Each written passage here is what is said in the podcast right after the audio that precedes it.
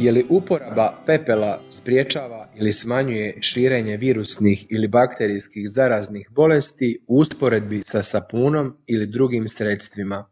Dobar dan, ja sam doktor znanosti Andrija Babić, specijalizant hitne medicine i Zavoda za hitnu medicinu Splitsko-dalmatinske županije i član Hrvatskog Kohrejna. Kohrejn proizvodi niz brzih sustavnih pregleda da pomogne vlastima odgovoriti na pandemiju. Jedan od ovih sustavnih pregleda, objavljen u travnju 2020. godine, proučio je učinak pepela na pranje ruku kada voda i sapun nisu dostupni. U ovom glasovnom zapisu Lars Jorgensen iz Nordijskog Cochrane centra razgovara s kolegom Asger Pauldan Millerom o rezultatima, a docentica Irena Zakarija Grković, suvoditeljica Hrvatskog Kohrejna s Medicinskog fakulteta u Splitu, prevela je razgovor i pročitat će nam ga.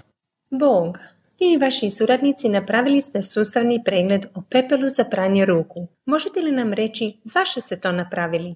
Pa, kao što svi znamo, pravilno pranje ruku jedna je od najvažnijih mjera za spriječavanje širenja zaraznih bolesti, uključujući i COVID-19. Nažalost, otprilike 40% stanovnika svijeta nemaju pristup sapunu i tekućoj vodi, pa su jeftine alternative nužno potrebne.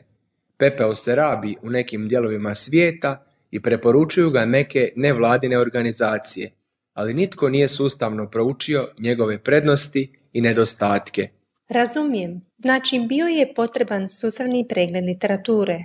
Koja ste istraživanja namjeravali uključiti? Očekivali smo nekoliko ili nijedno randomizirano istraživanje i zato smo odlučili uključiti i opažajna istraživanja, poput kohortnih istraživanja, studije parova ili prije poslije istraživanja s kontrolnom skupinom. Prvenstveno su nas zanimala istraživanja o različitim načinima pranja ruku koja su proučavala klinički relevantne ishode, poput bakterijske ili virusne infekcije, prijem u bolnicu ili druge štetne posljedice. To ima smisla.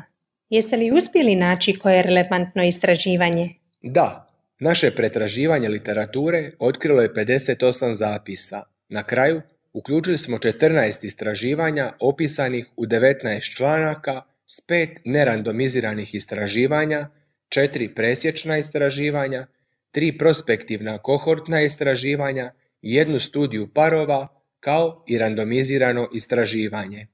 Zvuči kao da ste imali puno podataka za obraditi. Nažalost, ne. Brojna istraživanja nisu razlikovali između učinaka pepela i sapuna i nismo našli nijedno istraživanje koje je proučilo naše unaprijed definirane ishode mjerenja.